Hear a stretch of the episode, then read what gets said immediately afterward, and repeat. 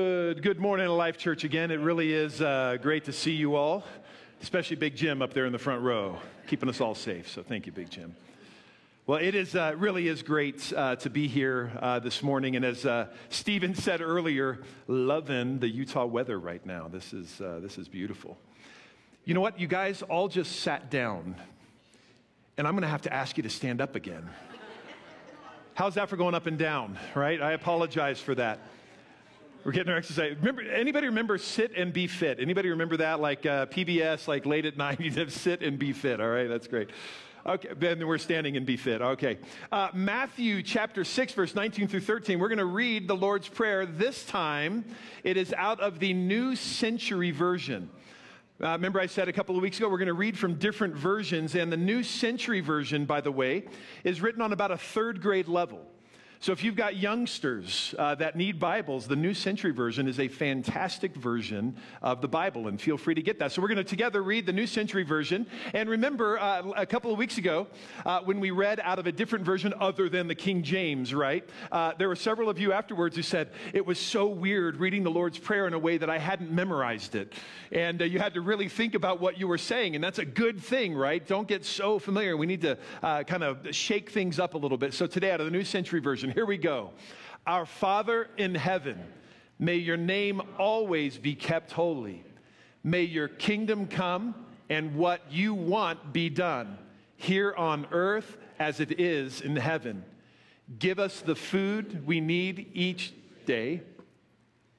Forgive us our sins just as we have forgiven those who sinned against us. And do not cause us to be tempted but save us from the evil one. The kingdom, the power, and the glory are yours forever. Amen. Amen. And now you can be seated again. So, this week we're going to continue to slowly progress our way through uh, the Lord's Prayer. And at this rate, we're going to be, it'll be Christmas time by the finish time. We, no, we won't be that long. Um, but uh, uh, really, I, I, want us to be able to dig into um, passages of Scripture, and then especially ones that are uh, so familiar and important for us as a church so important for us as the body of Christ because, as uh, the Luke version of the Lord's Prayer, which is in Luke chapter 11, if you ever want to go there, you're welcome to do, uh, welcome to go there anytime you would like. Um, but the, the context of it was the disciples were asking Jesus, uh, teach us to pray. They watched Jesus pray, and so teach us to pray. Matthew has it in a slightly different uh, place within the gospel, uh, but the heart of this, though, is, is the same that there is a prayer that Jesus gives to us as a model for prayer, and there is so much to it. And it's really easy to just read it on the surface and, and think we know what it means. And uh, I certainly have learned a ton uh, just in some of my studies that I've done here in the past few weeks. Um, and this week is no different. I was super challenged in studying for this this week. Uh, and uh, God really, uh, really pushed some buttons in my own life uh, in this. So last week, or two weeks ago, we talked about our Father. By the way, last week, thank you to, uh, to Karen, to Shelly, and Natasha, who did a fantastic job. Thank you so much. How many of you are not able to keep your succulent alive for one week? Anybody not able to do that? So I've got a problem with one of the ones that we have. So, uh, but so last or a couple of weeks ago, we talked about our Father. And we realize that our Father is that, that, that, when Jesus was praying our Father, there was a two pronged part to this. That our Father, uh, that there's intimacy but also our Father is revolutionary, right? That we're not, that, that we have a God of action who doesn't just sit passively by, but when we pray our Father, there's an intimacy, a familiarity, and yet there is a revolution that's happening every time we pray that. And so when we pray, we have this assurance that we are communicating with a God who is powerful as well as near. And that's a wonderful tension to always keep in mind whenever we pray. And so the prayer of Jesus continues. We're confronted with a concept that may have lost a bit of, um, a bit of its hold upon our culture today, um, a, a, bit of uh, continuity with the way that we think and the way that we act. Right? And there's a concept here, and I want to read from a couple of different versions out of the uh, Common English Bible. Uphold the holiness of your name is what this version says. Another one says, Hallowed be your name. That's the ESV. Another one says, May your name be honored, NET, and then may your name be kept holy. Out of the CJB, the Complete Jewish Bible, is what that one is, right? So, this word that we see over and over again, this concept that we see here over and over again, is this idea of holy. Holy. Everybody say that word with me holy, right? When is the last time you used that word in a sentence? Besides holy cow, right? You know, right? So, as we'll see today, that this word is really vital for understanding what comes next in the rest of the Lord's Prayer. We're setting this foundation for the intimate revolutionary God, and then we find out something about who this God is, the, the character of this God. And that word is described as holy. So, holy, uh, as a definition, is to be, to, to be set apart uh, to be separated from, to be consecrated. Um, and uh, actually, so President Lincoln, Lincoln in our, in our uh, contemporary history for the United States, uh, President Lincoln gave the Gettysburg Address, and he uses this concept of holiness and consecration in a pretty unique way. And so I wanted to read to you the words of the Gettysburg Address, which uh, one of the shortest speeches given by a president in the history of speeches, right? Um, and uh, yeah, I, okay, I was going to say something, but I won't. Um, and uh, so we, he, this is what he says. He's standing on the battlefield in Gettysburg, Pennsylvania. We are met on a great battlefield of that war, of the Civil War. We have come to dedicate a portion of that field as a final resting place for those who here gave their lives that that nation might live. It is altogether fitting and proper that we should do this. But in a larger sense, we cannot dedicate, we cannot consecrate, we cannot hallow this ground. The brave men living and dead who struggled here, they have consecrated it far above our poor power to add or detract. These words speak of sacrifice that was given for our nation that eventually led to slavery being abolished, that eventually led uh, to our nation being unified again, eventually led uh, really to a, uh, to a great season of growth within our nation, and some point to the Gettysburg Address as a turning point within this great nation. And I love it that he speaks of consecration. He speaks of something that is so holy that the words that he was speaking there would fall so short of it.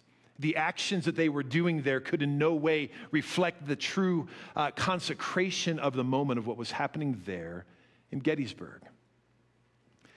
Now, in our culture, the sacred and profane have unfortunately been blended. We see this all around us. And the sacredness of so many things has lost the value, have lost the respect of what they deserve. Um, and when con- confronted with the need to grow and recognizing that holiness is something that we must embrace, holiness is often met with resistance, it's met with hesitation, it's met with cries of, You can't control me and tell me what I should do, right? Because that's what holiness is. There are certain things that we should not do because we embrace holiness. So, holiness is not easy, but that does not negate its value, especially when it comes to our relationship with God. So, we're going to dig a little bit here and probably step on some toes, and that's okay. My toes during study time were incredibly stepped upon, and I struggled with this, uh, with this message. So, especially when it comes to our relationship with God, in the next few minutes, we're going to be wrestling with this idea of what holiness is. But we need to start on the God side of what holiness is, especially what it means for God's name to be made holy, and then how it affects us as well.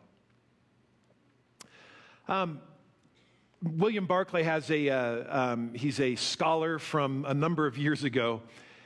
And this is what he put here. He said, So this petition, this petition to make God's name holy, uh, basically means let God's name be treated differently from all other names. Let God's name be given a position which is absolutely unique. How many of you have heard God's name used in vain in the past week? Lift your hand really quickly. Right? Look around real quick. Look around. God's name is to be kept holy. Right? So, all around us, our culture has lost that fear and reverence. In Hebrew, the name of someone represents their character, right? It represents a, a bit of who they are.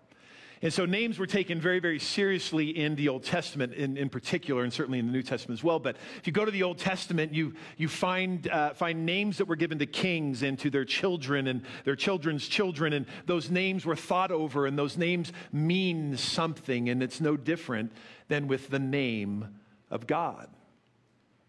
Uh, Psalm chapter 9, verse 10 says this Those who know your name put their trust in you.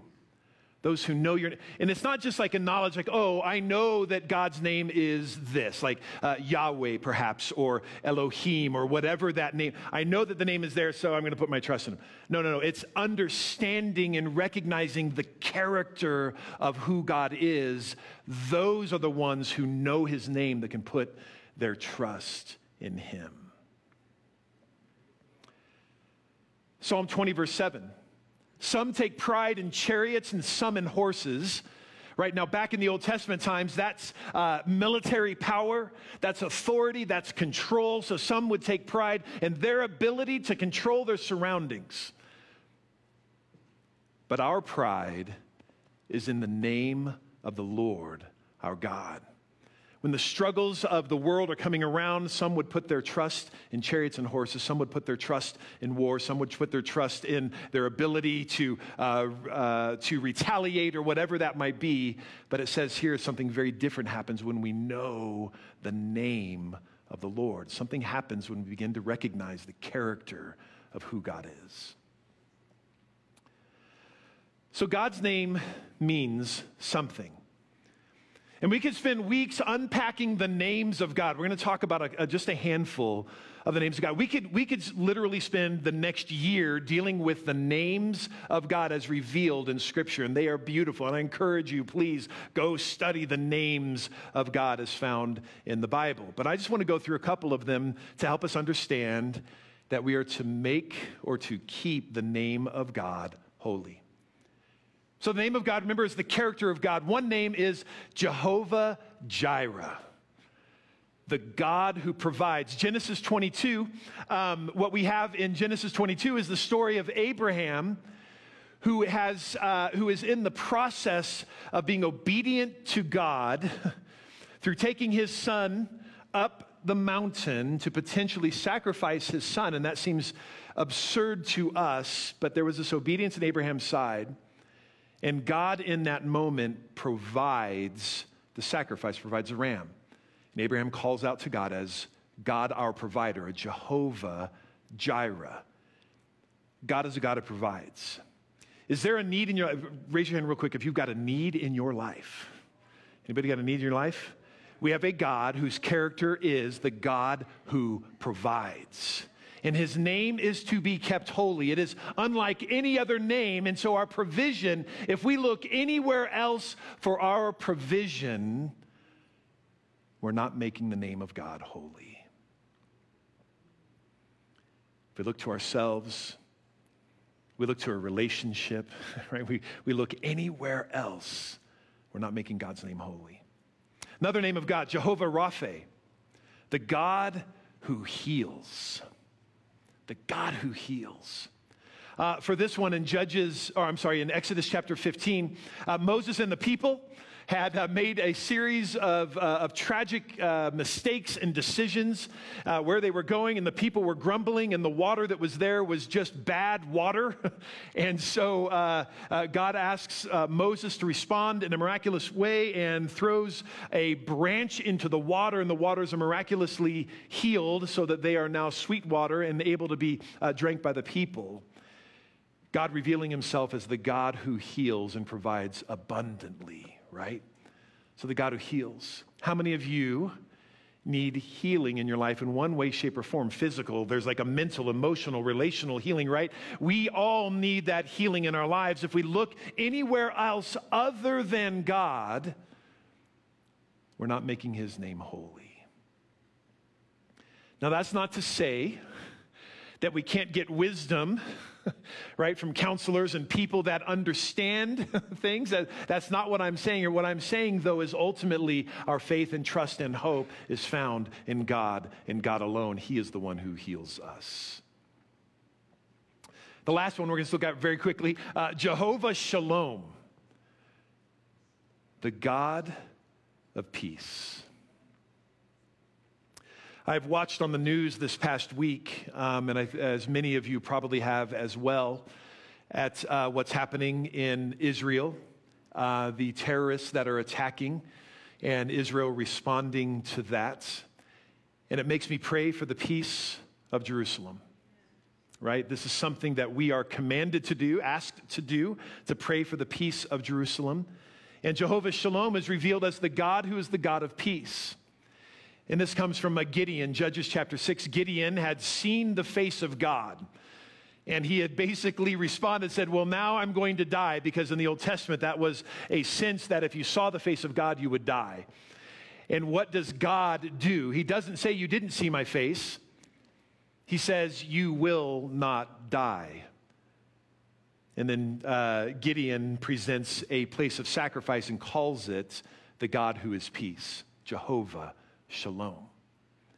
How many of you need peace in your own life? Right? The struggles of this life are incredibly real, and we need our peace to be found in God, in God alone.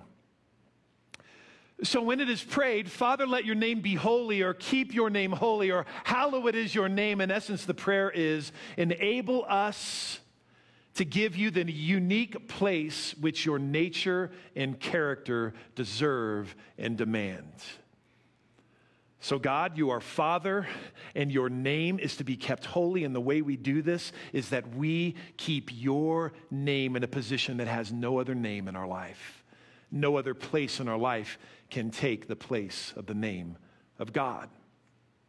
So, that's looking outward to the holiness of who God is. And there's obviously so much more that we could dig into. Um, but here is where I was challenged in. Um, in this passage of the, of the Lord's Prayer is it's not just a one way street. It's not just putting on God's shoulders and His shoulders alone. God, you keep your name holy. God, you do all of the work to keep your name holy. This is your job, God. I was really challenged because that's not really what the Lord's Prayer reveals and the structure of the way that this that that shows up and you know lord keep your name holy or make your name holy or hallowed is your name. It's not just god's responsibility but that prayer actually comes back to us. The way of the structure of it back in the original greek and all this stuff and not to get too deep with that right? But the way it is structured reveals that there is a responsibility of those who are actually praying that that we are to keep the name of God holy. So, how is God's name made holy by us? Real quick, how many of you have sinned ever in your life? All right, very, very good. Okay, so thus we are unholy, right? we are unholy. Um, we can't right? Make, we can't make God's name holy because we ourselves are unholy. So, how does this work? It's simply by the way that we live our lives. We are to engage in living a holy life. It's more than Nacho Libre. Go now so that sister and I can speak of holy things. right? That's, it's way more than that. Because remember, holy is to be set apart. And so holiness then turns to our lives and what happens when we are holy. 1 Peter chapter 1 verse 14. Like obedient children, Do not comply with the evil urges you used to follow in your ignorance, but like the Holy One who called you, become holy yourselves in all of your conduct. For it is written, You shall be holy, because I, and talking about God, I am holy. And that's found in Leviticus. That quote is found in Leviticus. So we are to be holy. So we are to be separate from the world in which we live. There's, a, there's an idea that we are separated from everything going on around us if we are holy, just like God's name is holy and unlike any other name. And so if the world was over here, we're like, we are holy, we are separate, we are different from the world. We don't think like the world does. That's what holiness reveals for us. As followers of Christ, we should not blend well with our culture. We shouldn't. We shouldn't blend. It is not a compliment, by the way. I was thinking about this. It is not a compliment for somebody after knowing you for five years says, Oh, I didn't know you were a Christian. That's a problem. right? I mean, seriously, that's a problem if we blend so well into culture that we become chameleon and nobody knows we exist. So we're to be separated from.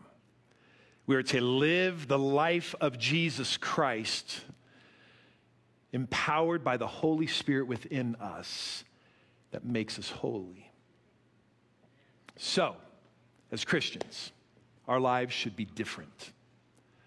Our dating life, if you're dating, your dating life should be very different than the hookup culture that our world celebrates. Right?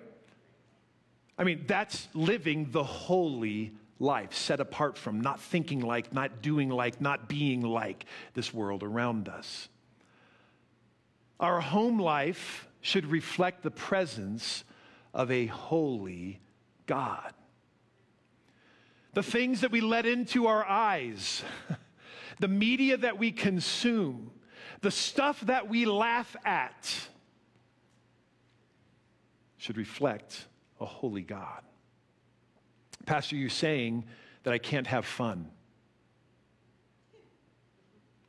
Yes. if the kind of fun brings glory to the world rather than God right? So, holiness, we have to take seriously, and our culture has so devalued it. And as followers of Christ, we have oftentimes jumped hook, line, and sinker into the world around us. Our worldview must reflect the Bible rather than our society at large. That means there will be conflict points. It's going to happen. There's going to be conflict points.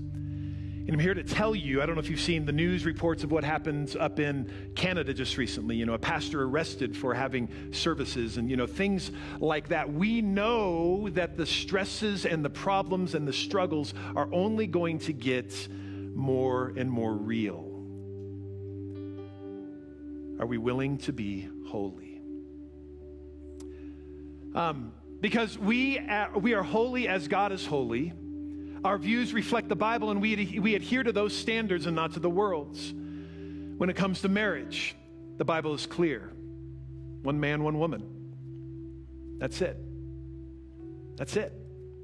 There's no in between, right? There, one man, one woman. That is the definition, biblically, of marriage. Did the Bible get, always get it right? When it comes to some of the examples, David, no. Solomon, no. Most of the kings of Israel, no. They didn't get it right. There's po- polygamy, there was all this stuff going on, right? But that original plan of God, we look back to the beginning, it was one man, one woman. That's where we go. That's where we find the standard by which we live. When it comes to the sanctity of life, where do we turn? We turn to the Word, and it reveals the sanctity of all human life.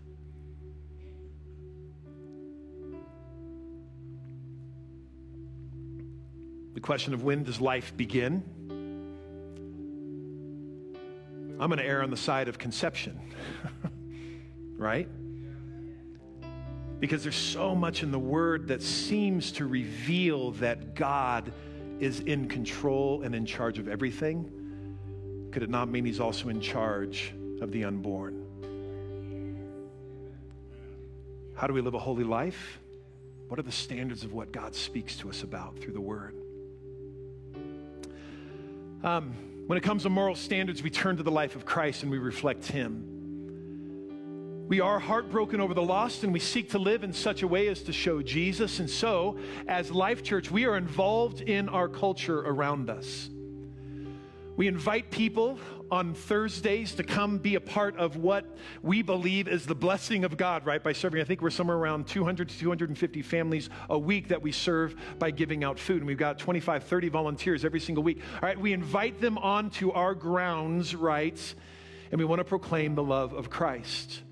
But the question is are we proclaiming the love of Christ in our neighborhoods, in our own homes, with our loved ones? Are we doing the same thing? And when confronted by the fact that living a holy life now can bring up conflict, can bring up struggles, do we want to blend rather than stand out? I believe God wants us to stand out. I really do. Martin Luther, not Martin Luther King Jr., but Martin Luther from the 1500s, he says, How is God's name hallowed among us? The answer is when both our life, so the way we live our lives, and our doctrine, what we believe, right? What, what we say we believe and what we actually live, that those are truly Christian. That is to say, when our intellectual convictions and our practical actions are in full submission to the will of God. So, this is the early Protestant church breaking away from the Catholic Church in the 1500s, trying to figure out what holiness looks like. That these two things have to line up what we believe and what we say we believe and what we actually do.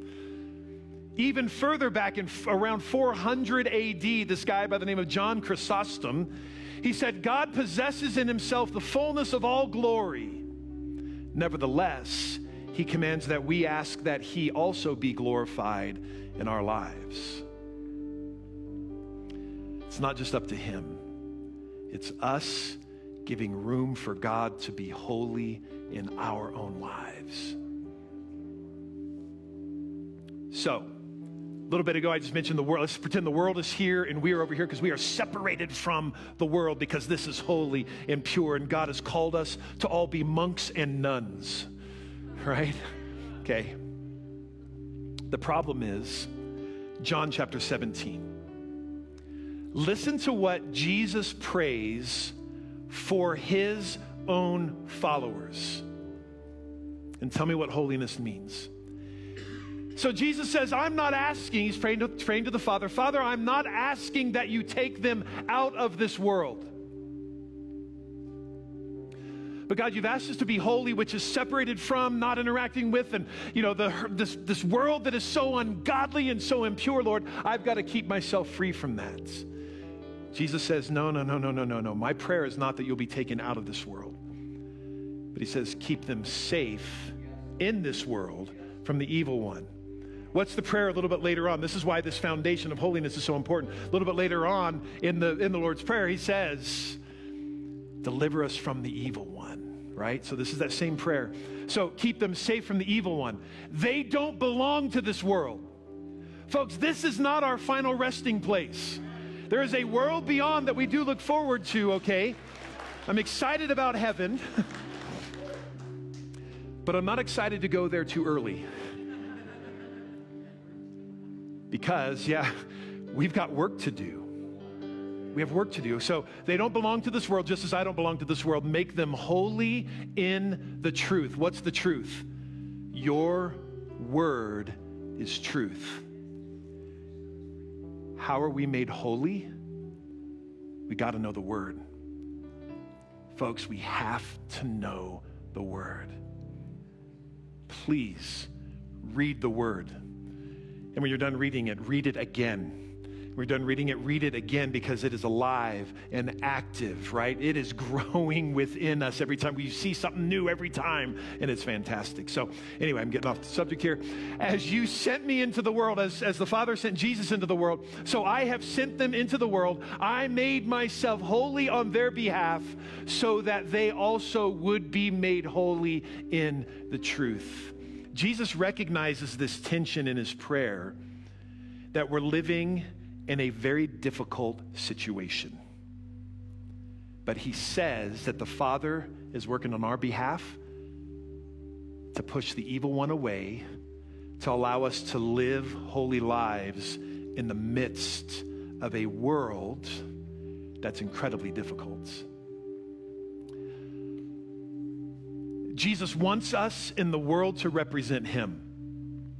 And so we need to live holy, separated lives in the middle of this world that is filled with media culture that is trying to subvert the message of the gospel of Christ at every turn. And sometimes we just take it in like it's nothing. So, my prayer today is God, help us to see the things that are holy. God, help us to make a distinction between the things that are profane, the things that are of this world and God, help us to draw a line between those things so that when we live a holy life, it's not a holy life of bah humbug. It's not a holy life where there is, we're just sour on our face, right? As if holiness is this drudgery. Folks, holiness is the fullness of the joy of the Lord. Christians should be the happiest people on this planet. It doesn't mean that we're like uh, uh, clueless to the fact that there's pain and struggle and difficulty and that, like, oh, it's all going to be okay. Okay. That's not it at all, but there should be a joy deeply seated in our lives when we live a holy life because we are honoring and pleasing our holy, holy God. And so we pray, and this is what it's kind of like here as we break this down. Our Father, our intimate revolutionary God, make your name holy and help me to make your name holy by the way that I live my life today. Help me to reflect your character, this character of a God who provides, a God who heals, a God who brings peace. Help me to reflect your character in this challenging world. Let me be an answer to the prayer that Jesus prayed to make the name of God holy. I'm going to invite you to stand to your feet today. So here's the deal, and this is where it gets tough. And I'm going to ask you to do something that we haven't done here in a while. And that is, I'm going to tell you up front what I'm going to ask before you respond because I want you to know this is not bait and switch, okay? Um, I am going to ask everybody who responds in just a moment to come forward. So I'm just laying that out there very, very clearly right now. I'm not going to make you feel guilty, right? I want you to know what this, what this is. Because I believe God takes our holiness incredibly seriously. So the challenge is, as the people of God, that we are to live holy lives. But do we? Are there areas of your life that you would say, God, I haven't kept your name holy because I haven't lived the revealed life of Jesus Christ? And you would say, Lord, forgive me. Lord, forgive me, help me to live a holy life. So if that's you, I'm going to invite you to just come down to the front. Just a moment to say, God, you see my heart. You know me anyway. I can't lie. God, you know me anyway. And so, God, help me to live a holy life that I don't always live the way that I know I should. If that's you, can you just come on down? I'm going to stand right up here as well.